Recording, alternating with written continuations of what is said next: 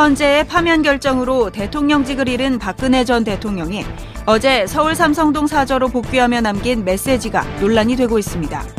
대통령으로서의 소명을 끝까지 완수하지 못해 죄송하다고 말하면서도 언젠가 진실이 밝혀질 것이라고 말했기 때문입니다. 이에 여론에서는 박 대통령이 사실상 헌재의 파면 결정에 불복 의사를 내비쳤다고 해석하는 상황. 또 일각에서는 박 전 대통령이 탄핵 불복 의사를 밝힌 것에는 향후 검찰 수사에 대비해 자신의 지지층을 결집시키려는 의도가 깔려 있다고 풀이하고 있습니다. 한편 박 전 대통령이 불소추 특권을 상실한 민간인 신분으로 돌아온 만큼 향후 검찰이 박 전 대통령에 대한 수사를 얼마나 진행할지 관심이 모아지고 있습니다. 또 박 전 대통령 파면을 계기로 앞서 무산됐던 청와대 압수수색이 실행될 수 있을지도 귀추가 주목되는 상황. 박 전 대통령의 탄핵 불복 선언에 숨겨진 의미는 무엇이며 향후 검찰 수사가 어떻게 전개될지 지금부터 살펴보겠습니다. 3월 13일 월요일 정봉주 품격시대 두 번째 이슈 들어가겠습니다. 헌법재판소의 탄핵 결정으로 헌정사상 첫 파면 대통령이라는 오명 속에 삼성동 사저로 돌아간 박근혜 전 대통령. 하지만 끝내 헌재 결정에 대한 승복과 사과의 메시지 없이 보란듯이 진실은 밝혀질 것이라고 말했는데요. 이 문제와 관련해 전문가 세 분 모시고 말씀 나눠보도록 하겠습니다. 고재열 시사인 기자님 계속 자리 지켜주고 계시고요. 최강욱 변호사님 자리하셨습니다. 네, 안녕하십니까. 허성무 전 청와대 비서관님 자리하셨습니다. 예, 안녕하세요. 네. 고 기자님. 네. 어, 웃는 모습 때문에 어제 많은 분들이 또 화를 냈어요. 그런데 어, 민경욱 대변인이죠. 네. 어, 막상 그 사전에 들어가서 펑펑 울었다라고 이렇게 얘기했던 내용이 보도로 나왔는데 진짜 울었나요? 저는 안 울었을 수도 있을 것 같아요. 그, 어, 이, 좀 여론을 의식해서, 예. 어, 그래서, 어, 그런 표현을 했을, 그러니까 울었다라고 얘기를 또 했을 수 있으니까요. 예. 모르겠습니다. 또 안에 이제 정작 아, 집에 들어가서 4년 동안 비워놔가지고 뭔가 이렇게 좀 싸느라고 예. 어, 좀 제대로 안 돼 있는 좀 을씨년스러운 집을 보면서 약간 좀 소외에 젖었을 수도 있겠지만 어, 평소 박근혜 대통령 스타일로 봐서는 그런 밖에서 보여줬던 가식적인 웃음 어, 그것이 이제 어떤 본인의 어, 본래 어떤 그런 모습이었던 것 같습니다. 예. 최 변호사님. 예. 어, 결국은 승복 안 하겠다는 거 아니에요? 사실상 그렇게 지금 선언한 거죠. 진실이 밝혀질 것이다. 예. 예. 다 안고 가겠지만 그러니까 후진기 해놓고 앞으로 달리겠다는 거 아니에요? 꼭 그렇게 보이는데. 그러게 무슨 근데 승복을 안 한 거죠 어쨌든. 예, 그랬다고 봐야 될 것 같습니다. 음... 끝까지 싸워보겠다는 거잖아요 지금 진실이 언젠가는 밝혀질 것이다 이 말의 의미는. 예. 예. 현재는 거짓으로 인해서 자기가 탄핵됐지만 앞으로는 진실이 밝혀질 것이다 이 말 아니겠어요? 예. 아니면 검찰 조사 앞두고 뭔가 전략적 그 의미를 담고 있는 얘기를 한 건 아닐까요? 뭐 저는 그 들어가기 전에 손을 흔드는 모습부터 웃는 모습, 뭐 또 들어가서 울었다고 또 전달하는 모습, 내용, 그 다음에 진실이 밝혀질 것이다 하는 워딩이 다 저는 사전에 다 준비된 거라는 생각이 많이 들던데요. 예. 그러니까 어, 본인이 어쨌거나 그간에 저지른 과오나 그 다음에 청와대도 어쨌거나 한 이틀 가까이 지금 불법 점유를 한 거 아닙니까? 그렇죠. 그런 점에 대한 입장은 전혀 밝히지 않고 그저 진실 이 앞으로 밝혀질 것이다라고 얘기한다는 것은 검찰 수사도 당연히 염두에 두고 있는 것이고 뭐 지지자들의 음. 결집 또 정치적인 효과 이런 것까지 다 한꺼번에 노린 얘기가 아닌가 싶습니다. 네. 허 전 비서관님. 네. 청와대에서 몇 년 계셨어요? 짧게 있었습니다. 몇 년이요? 횟수로는 2년이고. 어. 네. 왜 그렇게 짧게 있어요? 탄핵됐어요? 후반부에 들어가서 그렇습니다. 아, 후반부에? 네. 청와대에서 막상 나올 때 어떻습니까? 솔직한 심정이. 어, 글쎄요, 뭐 세월이 오래 지나가지고 그때 기억이 잘 생각은 안 나는데요. 어쨌든 내려가서 음. 고향에 돌아가서 열심히 지역주의 극복을 위해서 출마해야 된다 이런 생각이 있어서 뭐 희망을 갖고 내려갔습니다. 음, 아니 이제 무직이 됐으니까 국회의원 돼갖고 직장을 얻겠다 이런 생각을 한 거예요. 어, 지금보다도 훨씬 그 지역주의가 강고한 예. 때여서 어쨌든 뭐 아니, 쓸쓸한 뭐 서, 서글픔 이런 게 좀 있었냐고요. 어, 그런 건 뭐 전혀 없었습니다. 어, 그런 게 없었고. 그럼 대통령이 이렇게 웃으면서 나간 게 맞다는 거예요? 아마 박 대통령은 웃으면서 나간 게 조금 가식적이지 않았나 저는 그렇게 아. 생각합니다. 왜냐하면 저기 이제 자기 집이라고 생각하죠. 에, 어렸을 때 청와대 생활 18년을 한 것이고 예, 또 20대 예, 후반에 한번 쫓겨났었잖아요. 쫓겨났다가 다시 이제 자기 집을 찾아갔다는 이런 개념이 있거든요. 예. 그러니까 잠시 머무르고 잠시 위임받아 있다 간다는 개념이 아닌 거죠, 저분은. 예. 그리고 저분을 극단적으로 지지하는 분들도 그런 사고에 젖어 있습니다.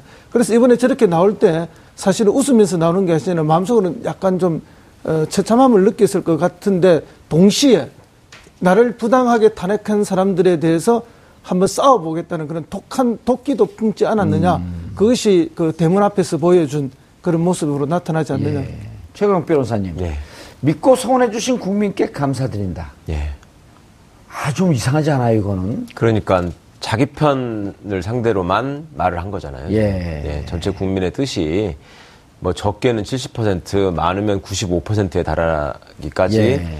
대통령의 파면이 당연하다, 꼭 음. 필요한 일이다라고 얘기를 했는데도 불구하고 그 승복에 해야 된다는 90%가 넘었단 말이에요. 그렇습니다. 근데 믿고 성원해 주신 국민이라고 하는 것은 그날 그렇게 예, 음. 그집 앞에 와서 하여튼 그 얼굴을 보고 또 환호했던 예. 그분들만을 타겟으로 한 말씀 같은데 참 안타까운 일입니다. 뭐 대통령의 지위에서 물러나고도 여전히 국민 통합이나 국민 화합에 대해서는 별 관심이 없고 그러니까요. 계속 지지자를 바라보면서 자기 길을 가겠다. 이런 느낌인 것 같습니다. 예.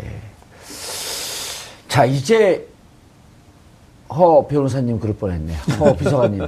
검찰 수사가 그물살 좀 타야 되지 않나요? 그렇습니다. 그럼 많은 국민들이 어, 혹시 어떻게 될지 모르니까 심지어는 어떤 방송국들은 그때 탄핵 전후로 해갖고 성남 서울 서울공항 서울, 예, 거기에 뻗치게 한 회, 언론사들도 있어요. 어, 혹시 대, 무슨 일이 있을까봐. 그, 래서 국민들은 많은 국민들이 출국 금지시켜야 한다. 예, 이 주장하고 있거든 어떻게 보세요? 뭐 이제 일반적이면은 그 예. 이제 도피의 우려 때문에 출국 금지를 시켜야 되겠지만 맹석이 대통령을 지난 분인데 예, 과연 그렇게 이제 몰래 출국 방식으로 도피식 출국을 할 수 있을까?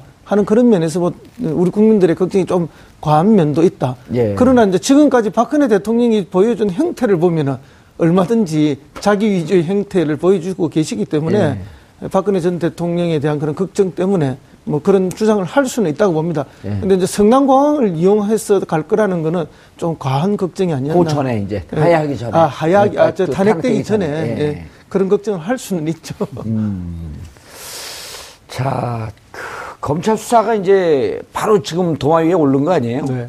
그리고 청와대 압수수색 문제. 네. 청와대 압수수색 문제는 어떻게 검찰 내부 동향은 어떻습니까? 아, 지금까지 박근혜 대통령 측에서 박근혜 대통령 본인이나 그리고 이제 대리인단이 예, 한 여러 가지 행태에 대해서 우리가 많이 분석을 했습니다. 뭐 이런 어떤 또 꼼수를 가지고 있느니 아니면 이런 전략이니 어쩌니 저쩌니 하는데 지금까지 결론적으로 봐서 단 하나도 어, 그분들 의도대로 된 것이 없고 그분들이 얻어낸 것이 없습니다.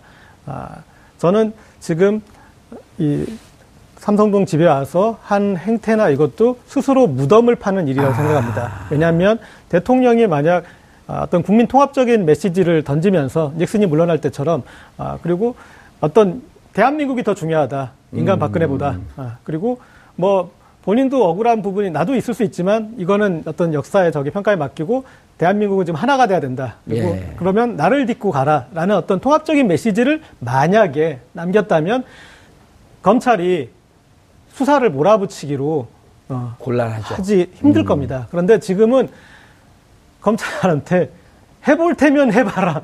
나는 떳떳하다. 어. 이렇게 한 경, 형국이기 때문에 검찰은 지금 대선이고 뭐고 간에 여기서 지금 이렇게 어, 물러나 있으면 역시 박근혜 음, 검찰이다. 그러니까 그런 평가를 들을 수밖에 없는 네. 상황에서 트리거를 오히려 이 당겨버린 음. 이제 그런 일인 것 같고요. 그래서 방아쇠를 당겼다. 네, 그래서 아하. 어떤 대통령에 대한 직접 수사 그리고 청와대 압수수색에 예. 있는 부분도 더 어떤 강하게 갈 수밖에 없는 그런 이제 이 국면으로 가는 것 같습니다. 예. 최 변호사님, 예. 검찰 출신으로서 검찰의 입장에서 어떻게 보셨어요? 만약 지금 한 중앙지검장 혹은 검찰총장 좀돼 있다. 좀 어떻게 그 TV로 보고 있는데 제대로 된 검찰총장이나 뭐 검사장이라고 한다면 예. 당연히 분개해야 될 일이죠. 그러니까, 제가 최강 변호사 예를 들었잖아요. 너무 좋아하지 마시고. 검찰도 이미 기소를 하면서 저 피의자로 입건을 했고 예. 뇌물죄는 아니었지만 하여튼 공범관계라는 것을 인정을 한 상황이란 말입니다. 예. 그리고 그런 걸 바탕으로 해서 검찰하고 언론은 내가 반드시 손보겠다라는 말을 저분이 대통령 직을 박탈당하기 전에 한 적이 있죠. 기각되면 예. 그렇게 하겠다라고 예. 하는 얘기가 돌았죠. 예, 그런 얘기를 했, 다고 하죠. 음. 그리고 내부적으로 또 그 자기 주변에 있는 사람들은 지금 탄핵이 결국 기각될 것이다라고 다 보고했다는 거 아닙니까? 네. 최근 보도를 그렇죠. 보면 어떻게 어떻게 보고가 됐을까? 그러니까 본인이 자초한 불행일 수 있겠는데 워낙 스타일상으로 이제 사람들하고 허심탄회하게 얘기를 안 하다 보니까 예. 옆에 있는 사람들도 그냥 듣기 좋은 얘기 하면서 시간을 모면하는 상황으로 그냥 가지 않았나 싶습니다. 음. 그러니까 그런 상황에서 지금 진실이 밝혀질 것이다. 나를 지지해 주신 분들 고맙다. 이렇게 얘기하는 것은 정말로 그 청와대 무슨 행정관, 허현준 행정관이 썼다 그러죠. 아직도 자기한테는 12척의 배가 있다고 생각하고 그걸 가지고 나는 끝까지 버티겠다. 그리고 심지어 이제 지금 오늘 어떤 뉴스에는 뭐 대선 후로 수사를 미뤄달라라는 요청도 지금 했다 그래요. 저쪽 박근혜 씨 측에서. 네. 그러니까 이제 그런 것들을 전반적으로 이게 여기서 어떻게 진실을 좀 밝혀서 본인이 털어낼 걸 털어내고 또 뭐 처벌 받을 건 처벌 받고 이런 생각은 전혀 지금 하고 있지 않고 어떻게든 정치적인 이슈로 이걸 계속 끌고 가겠다. 예. 그래서 본인이 계속 살아남겠다 이런 생각만 있는 것 같습니다. 제가 보기에는. 음. 자, 그 어성모 비서관님. 네. 이게 이제 궁금한 게요. 어, 이른바 자유한국당 자체가 또 쪼개지는 것 같아요. 그렇습니다. 그게 아주 이, 그, 이른바 순장족, 골수 음. 침박 중에 침박. 이제 여기 보수라고 얘기하지도 말라 이렇게 음. 얘기들 하는데 말 그대로 수구. 수구, 골, 수구, 예. 골동. 음. 수구 골동 집단. 이렇게 얘기하면 이분들은 이제 다시 박근혜 대통령을 세우겠다. 이렇게 선언했단 말이에요. 어, 박근혜 대통령이 뭐 상징으로 뒤에 있겠지만은 전면에 나설 수도 없죠. 지금 탄핵이 된 상황이니까 예. 5년간 공무 단임이 안 되고 정치 활동 사실상 안 되는 건데 어쨌든 이 사람들이 새누리당 당명을 이미 가져갔어요. 아 거리에 있는 분들이 예, 예. 예. 친박 핵심들이 그 그러면은 어 지금 오늘 보도에 나온 거에 하면은 어, 뭐 서청원 의원, 예. 그다음에 최경환 의원을 총괄로 하고 뭐 정무는 누구하고 이렇게 이미 다 짠 거 아닙니까 비서진을 예. 사실상 이 조직을 가지고 그대로 가면은 바로 창당도 가능한 거예요 새누리당 이름 가지고 그렇기 때문에 이건 이제 보수 내에서도 극우 보수와 또 중도 보수 또 뭐 어정쩡한 바른 보수까지 이렇게 세 단계로 나누어지는 거죠.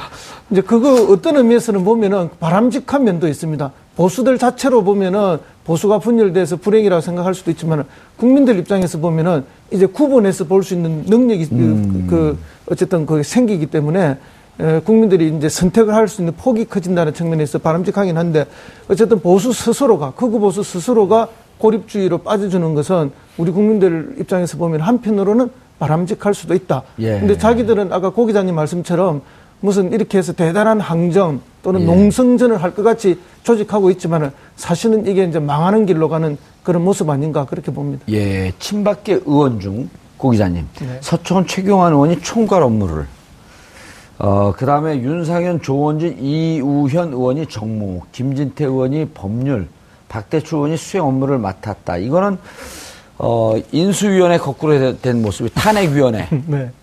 이렇게 보여요. 그리고 탄핵 이후에 무슨 정치적 도모를 준비하는. 네.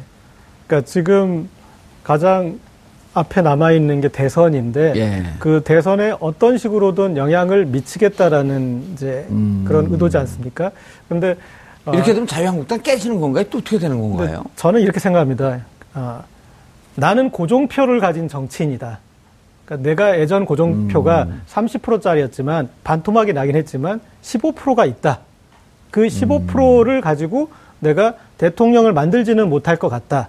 하지만 누가 대통령이 안 되게는 최소한 여권이라고 지금의 여, 현 여권 이제 현 여권도 아니네요. 야권 다 이제 야권만 됐어요. 야권 됐는데 아, 현재 자유한국당이나 바른정당이나 이런 후보가 안 되게는 내가 할 수 있다. 심지어 국회의원 선거에서도 예. 예전에 뭐 진박이니 뭐 그런 진박 간별선이 그런 얘기 있지 않았었습니까? 예. 그런데 다음에 국회의원 선거에 고정표 15%를 가지고 있는 사람이 너희들은 나를 배신한 사람이지, 저들은 나를 배신한 사람들이었습니다라고 하는 것만 하더라도 그들을 당선 못 되긴 할 수 있지 않습니까? 그러니까 음. 그런 정도의 어떤 정치적 영향력을 계속 유지하겠다. 이것은 뭐냐면 국정농단에 있어 사실의 게임은 헌법재판소에서 완패했듯이 음. 검찰에서도 완패할 것이다. 그런데 내가 살아날 곳은 법정이 아니라 정치다. 그런 그런 것들을 말하고 있는 것 같습니다. 그런데 저런 메시지를 어, 하는 게 이제 우리가 아까 제가 방송 시작 전에 리플리 증후군이라는 게 도대체 뭐냐? 예? 예. 어, 허비서관님. 어, 자기가 보고 싶은 것만 보는 이런 그렇죠. 현상이 자기 유리한 것만 하고 예. 그래서 이제 현실과 가상 세계의 구분을 못 하는 거죠. 그래서 음. 현실 세계는 부인하고 가상 세계에서 거짓과 이런 말만 음. 반복하면서 자기에게 유리한 것만 생각하는 게 이제 리플리 증후군인데 이제 사실은 이제 인지 부조하나 같은 거죠. 아. 예. 그래서 이게 이제 자기가 추구하고 싶은 것과 현실 세계 사이에 계속 부조화가 생기면 추구하고 싶은 것만 생각하고 그것만 음. 좋게 말하고 이렇게 가는 그런 건데 박근혜 대통령의 심리 상태에 그런 게 깔려 있는 것은 아닌가. 음. 그래서 어제 그 보여줬던 어, 민경욱 전 대변인입니까? 그 사람을 통해서 나왔던 그 성명 자체가 예. 네 줄짜리 성명이 국민이 그 과연 그 동의할 수 있는 것입니까? 음. 동의할 수 없는 거 아닙니까? 시간이 걸리겠지만 진실은 밝혀질 것이다. 정말 국민이 바라는 게 진실이 밝혀지는 거 아닙니까? 진실이 밝혀지면 박근혜 대통령, 전 대통령이죠. 모든 것에 관여했고, 권한을 남용했고, 헌법재판소에서 탄핵한 사유뿐만 아니라 뇌물죄 등등이 다 밝혀질 것이라고 국민이 정말 기대하고 예. 있는 것이죠. 그래서 검찰이 제대로 신속하게 예. 수사해줘야 되는 거죠. 최 변호사님, 예. 13개의 혐의가 있는 범죄 혐의 피의자란 말이에요. 예. 첫 번째 단추가 아무래도 청와대 압수수색인데 변호사들이나 그 이제 법조계 인사들 이런 얘기를 해. 대통령 빠져나갔지만 조건은 하나도 바뀌지 않고 군사시설, 무슨 보안시설 이런 거기 때문에 압수수색이 들어간다고 한다면 그리고 세월호 문제도 그 안에 무슨 흔적이 있을 거고요. 청와대 네. 압수수색이 피할 수 없는 거 아닌가요? 수사를 위해서는 반드시 해야 될 일이고요. 예. 그 다음에 출국 금지 같은 것도 이제 수사의 기본이기 때문에 그 부분을 검찰이 분명히 검토는 하고 있을 겁니다. 그런데 음. 그걸로 인한 어떤 그 파장, 을 통해서 폭풍. 예 음. 검찰이 비난을 받는 상황을 최대한 피하려고 할 것이고 그런데 지금 상황은 아까 우리 고 기자님 지적해 주셨다시피 이 피의자 박근혜 씨가 뭔가 자신의 반성하는 모습이라거나 법적 절차에 그대로 따르겠다는 모습을 지금 전혀 보여주고 있지 않기 때문에 헌법재판소가 지적한 가장 중요한 탄핵 사유가 그거잖아요. 앞으로도 헌법과 법률을 지킬 의지가 전혀 보이지 않는다. 네, 헌법 수호지가 전혀 보이지 않는다. 네, 네. 그 부분을 지금 일관하고 있거든요. 음. 그리고 나는 지키지 않고 하여튼 내 입장에서 내 얘기만 하면서 싸우겠다라는 얘기를 하고 있기 때문에 음. 그 검찰은 어떻게든 이제 강제 수사의 방법을 택할 것이고 그다음에 예.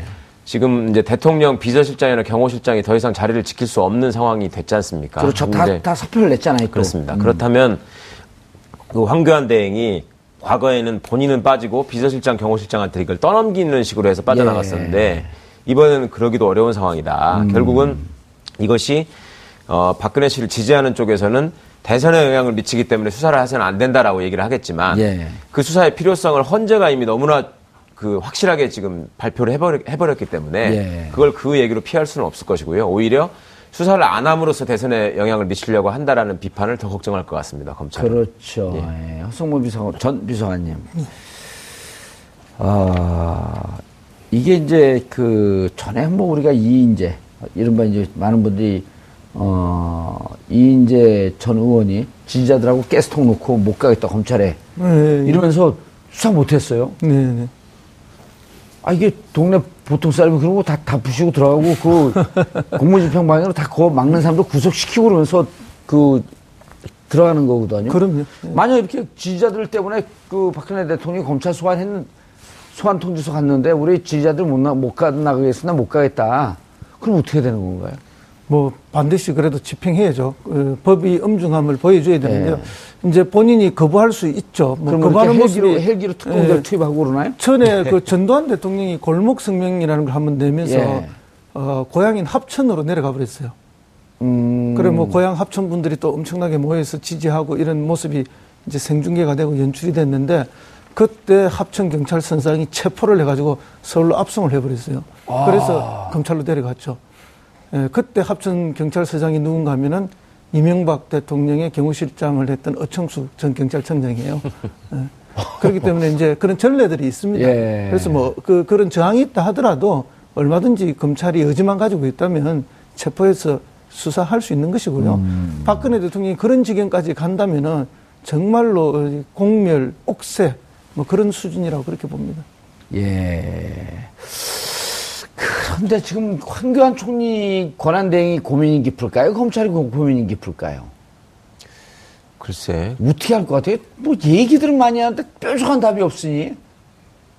황교안 총리 입장이 조금 더 곤란할 것 같긴 합니다. 제 느낌은 예. 본인이 일단 출마할 거냐 말 거냐도 결정을 해야 되고 예. 자기가 앞으로 청와대 압수수색이나 이런 것과 관련해서 어떤 태도를 취해야 하느냐도 결정을 해야 될 음. 것이고 그런데 검찰이 과거 같으면 자기 얘기를 따라서 그대로 움직였겠지만 지금은 음. 이제 그럴 수 없는 상황이라는 걸 또 알고 있기 때문에 여러 가지로 본인이 뭔가를 해야 될 것 같기는 하나 어떤 수단을 택할 것인가에 대하여 굉장히 많은 고민이 있을 것 같고요.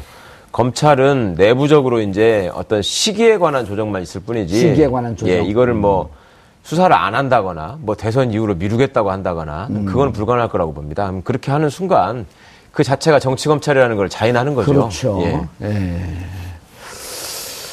삼성동 사조에는 뭐 없을까요? 거기도 압수수색해야 되는 거 아닙니까? 어, 그... 아니 왜냐면 지금 청와대에서 나간 물건이 네. 삼성동에 있는데 대포품 몇 개 있지 않을까요? 아, 보니까 뭐 이렇게 천막으로 둘러가지고 이삿짐 나르던데 예. 뭐 합당한 의심인 것 같고요. 아, 이 청와대 압수수색 관련해서는 저는 아까 제가 대통령, 그러니까 박근혜 전 대통령이 누구를 안 되게 할 수 있는 영향력은 아직 가지고 있다라고 음. 말씀드렸잖아요. 그러니까 그 부분에서 황교안이라는 카드를 한번 넣어본다면 자, 황교안 권한대행이 한번 대선을 출마하려고 했을 때 숙주로 삼을 수 있는 곳은 자유한국당밖에 없는데 지금 그 자유한국당 주축들은 나, 나의 지금 다시 수족이 되어 있다.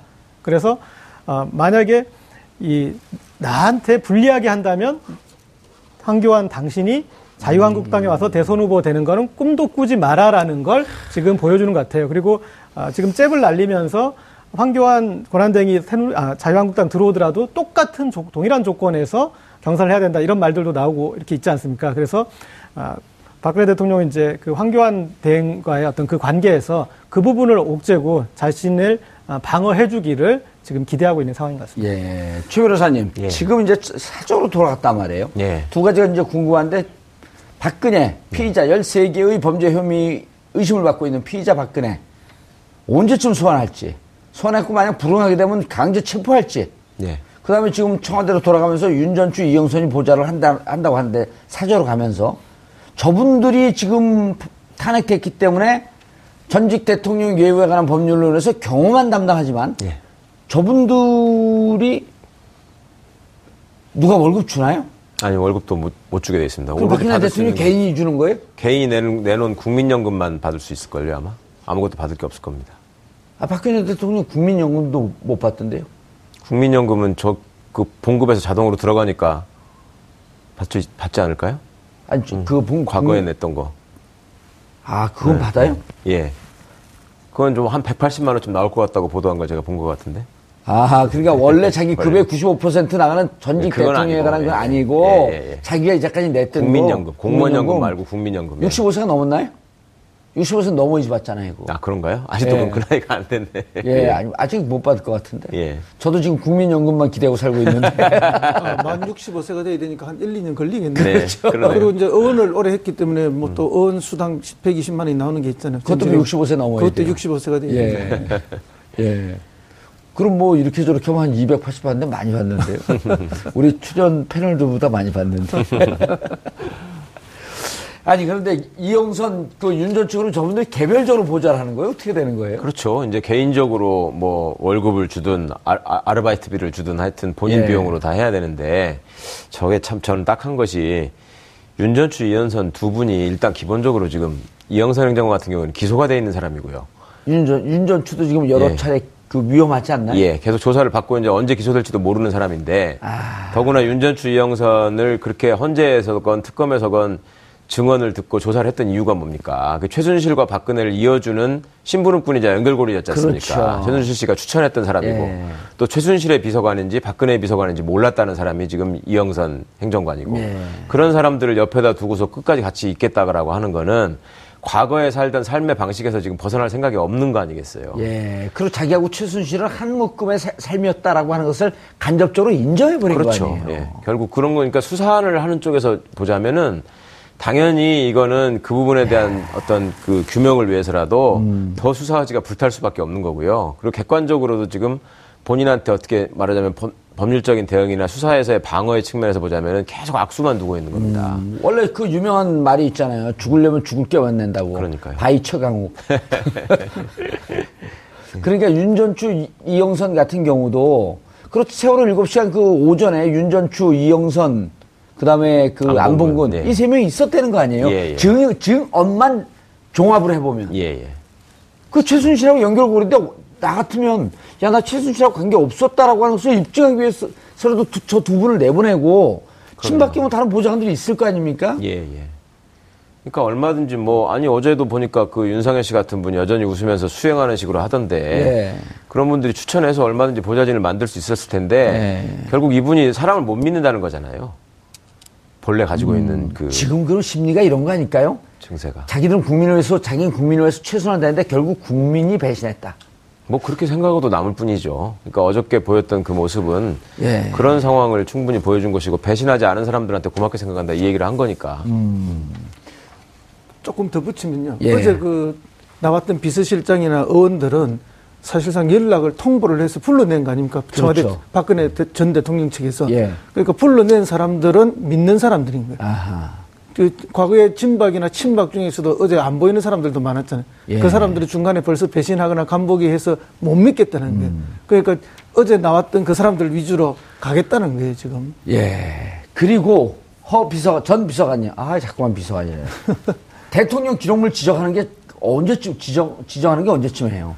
글쎄요, 그건 이제 원래는 뭐 정상적인 경우면은 예. 퇴임하시기 전에 다 지정 분류해서 지정을 끝내고 퇴임을 하시지 않습니까? 퇴임한 이후에도 한 6개월 동안 예. 그거 한다면서요? 예, 그 작업을 이제 이후에 음. 더 하시는데 지금은 이제 지금 그 행자부에서 기록물 관리 파트에서 와서 지금 분류를 하고 있다고 그럽니다. 예. 그래서 이 분류를 해서 지정을 해서 가져가 버리면은 이게 30년간 봉인이 되는 거니까 물론 이제 보려면 국회에서 3분의 2 의결을 한다든지 조건이 있긴 합니다만은 검찰에서 빨리 압수수색하는 것이 지금 필요한 것이 아. 닌가 그렇게 봅니다. 최 변호사님, 그래서 네. 두 가지가 궁금한데, 자 대통령 기록물 지정되면은 그 국회에서 3분의 2 이상의 동의가 동의를 구해야지 볼 수 있는데 무척 복잡한 과정 아니에요? 그렇습니다. 예. 그리고 또 하나 그 음. 많은 분들이 이틀 동안 있으면서 핸드폰이나 혹은 그 하드디스크에 있었던 예. 그 다음 다른 그 하드카피 이런 거 프린트 됐던 거 예. 이런 거 다 많은 부분 은미, 저 증거 없어지지 않았겠냐? 이 의혹들을 하는데 검찰은 무슨 얘기냐? 일련 번호가 있기 때문에 이거 인멸 못한다. 어느 얘기가 맞는 겁니까? 글쎄, 뭐 두 가지 다 맞는 구석이 있겠죠. 근데 청와대에서 공식적으로 이제 문서를 통해서 이루어진 행위에 관해서는 다 당연히 일련 번호가 붙고 없애기가 어려울 텐데 그 이분이 그간에 이제 어, 지금 업무를 하는 방식이 예. 사적인 채널을 통해서 사적인 자료를 주로 받아가지고 그거를 통해서 이제 얘기를 한 상황이기 때문에 예를 들어서 뭐 최순실 씨하고 통화할 때도 대포폰을 썼다거나 네. 또 대포폰을 통화하면서 메모한 메모지 같은 게 있을 수 있을 텐데 그 저기 누굽니까 그렇죠. 그 저기 수석 비서관한테 안종범 수석한테 불러줬다라고 한다면 그걸 예. 해놨던 메모지 같은 게 있을 수 있는데 예. 그런 것들은 다 원칙적으로 따지면 대통령 기록물에 해당해야 합니다. 예. 그런데 본인이 어떤 증거, 그러니까 범죄 증거 관련해서 굉장히 중요한 자라고 생각했기 때문에 어떻게든 없애려고 했을 가능성이 높다. 내부에서 사적으로 보관하고 있었던 소위 음. 비공식적인 자료들에 대해서는. 그 증거 인멸을 하려고 했던 그런 노력이 있을 게 많네요, 그러면은. 아니, 충분히 그거는 의심할 수 있는 거죠. 그거 안에 시간도 많이 끌었고, 음. 그 다음에 그 내부적으로 하여튼 어쨌거나 공식적인 그 개선으로 움직이기보다는 비선으로 비밀리에 움직인 게 많았기 때문에 예. 그런 부분에 대해서는 하여튼 좀. 아, 공식 라인을. 하지 않고 자꾸만 비선 조직으로만 했기 때문에 다른 예. 자료들인데 그거는 예. 대통령 기록물도 아니고 공식 기록도 아니니까 없애버렸을 가능성이 높겠다. 그렇죠. 공식 기록으로 등재되기 아. 전에 이미 예. 그 안에서 내부적으로 없애버렸을 가능성이 있다. 음. 충분히 그럴 수 있는 게 이제 과거의 예를 비춰보면 이명박 정부 퇴임하면서 이제 대통령 기록물로 정리돼서 이관됐던 게 노무현 정부 때의 5분의 1이 안 됩니다. 음. 그러면 일은 더 열심히 했다고 주장하잖아요. 얼리버드 예. 하면서. 그런데 왜 기록물은 그렇게 적, 적느냐? 그럼 중간에 다 없앴다는 거 아니고 퇴임 전에. 예. 그럼 만약에 박근혜 정권 더 할 거 아니에요. 방금 아. 우리 변호사님 말씀하신 것처럼 공식적인 그 전자문서가 아닌 것들은 음. 거의 다 폐기할 가능성이 많다. 그 중에는 중요한 증거들도 동시에 폐기되고 있을 가능성이 있다. 그래서 음. 이미 되었다 하더라도 지금이라도 신속하게 압수해야 한다. 예, 알겠습니다. 아, 정봉주의 품격 시대가 3월 16일 목요일 100회를 맞아 공개 방송을 마련합니다. 방청을 원하시는 분들은 샵 5400, 샵 5400으로 방청 신청과 성함을 남겨주시기 바라겠습니다. 제가 모든 걸 안고 가겠지만 시간이 지나면 진실은 반드시 밝혀질 것입니다. 헌재 판결에 대한 대통령의 입장, 결국은 승복할 수 없다는 뜻을 분명하게 밝혔습니다. 국민들 10명 중 9명의 헌재 판결을 받아들여야 한다고 하지만 정작 탄핵의 대상이 된 박근혜 전 대통령만 국민들 정서와는 동떨어진 인식 수준을 보여줬습니다. 하지만 이젠 온전히 13가지 범죄 혐의로 검찰 조사를 앞둔 피의자 박근혜 전 대통령. 검찰은 좌고 우면함이 없이 엄중한 법의 잣대를 들이대야 할 때가 왔습니다. 국민적 우상으로 떠오른 이정미 재판관의 퇴임사를 박근혜 전 대통령에게 전하고 싶습니다. 처음엔 고통이나 나중에 오래도록 이로울 것이란 말입니다. 자신을 위해서라도 고통스럽겠지만 역사의 매를 맞길 바라겠습니다. 한때의 지도자답게 당당하게 자진해서 검찰에 출두하십시오. 3월 13일 월요일 정봉주의 품격시대 마치겠습니다. 감사합니다.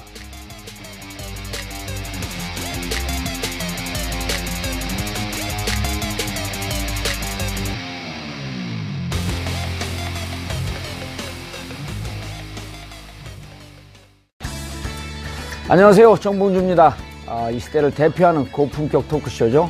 TBS TV 정봉주의 품격 시대가 3월 16일 100회를 맞이합니다.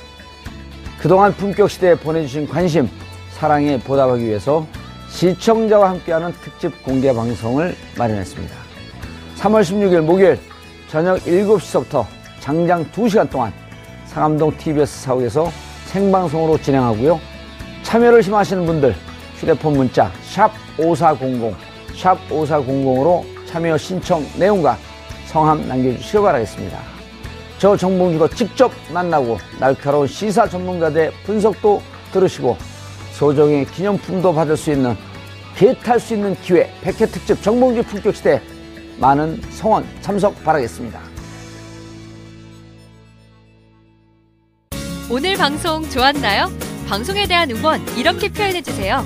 다운로드하기, 댓글 달기, 구독하기, 하트 주기. 더 좋은 방송을 위해 응원해주세요. 다운로드하기, 댓글 달기, 구독하기, 하트 주기. 기억하셨죠?